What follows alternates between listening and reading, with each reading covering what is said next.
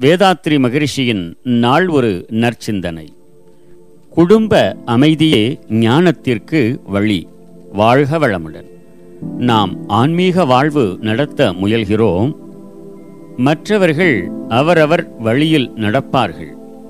நம் குடும்பத்திலேயே கூட அத்தகையவர்கள் இருப்பார்கள். மற்றவர்களின் வழியால் நம் ஆன்மீக வாழ்வு பாதிக்கப்படக்கூடாது.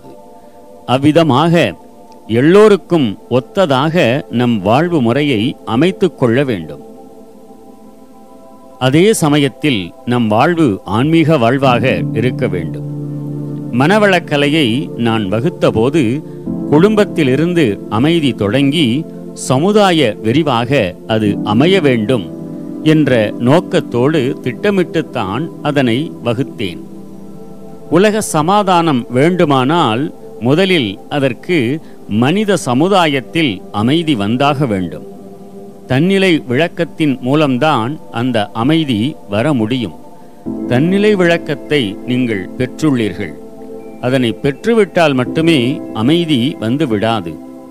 தன்னிலை விளக்கம் என்ற விளக்கின் வெளிச்சத்தில் உங்கள் வாழும் முறையை சோதித்துக் கொள்ள வேண்டும். அவ்வெளிச்சத்தில் உங்கள் வாழ்க்கையை திட்டமிட்டு நடத்த வேண்டும். உங்கள் குடும்பத்தில் அமைதி இருக்கிறதா? பிணக்கு இருக்கிறதா? என்று ஆராயுங்கள். எல்லோரது வாழ்க்கையிலும் பிணக்குத்தான் மலிந்திருக்கிறது. பிணக்கானது சிலர் வாழ்க்கையில் சிறிதாயிருக்கலாம். வேறு சிலரது வாழ்க்கையில் பெரிதாயிருக்கலாம். ஆகவே பிணக்கில்லாத வாழ்க்கையை எவன் அமைத்து அதன்படி வாழ்கிறானோ அவன்தான் ஞானி. ஒருவர் பெற்ற ஞானத்தை பரிசோதிக்க கருவி ஒன்று இருக்குமானால் அது அவரது குடும்ப அமைதிதான். வாழ்க வளமுடன். நம் கடமை அறவாழ்வின் நாட்டத்தே.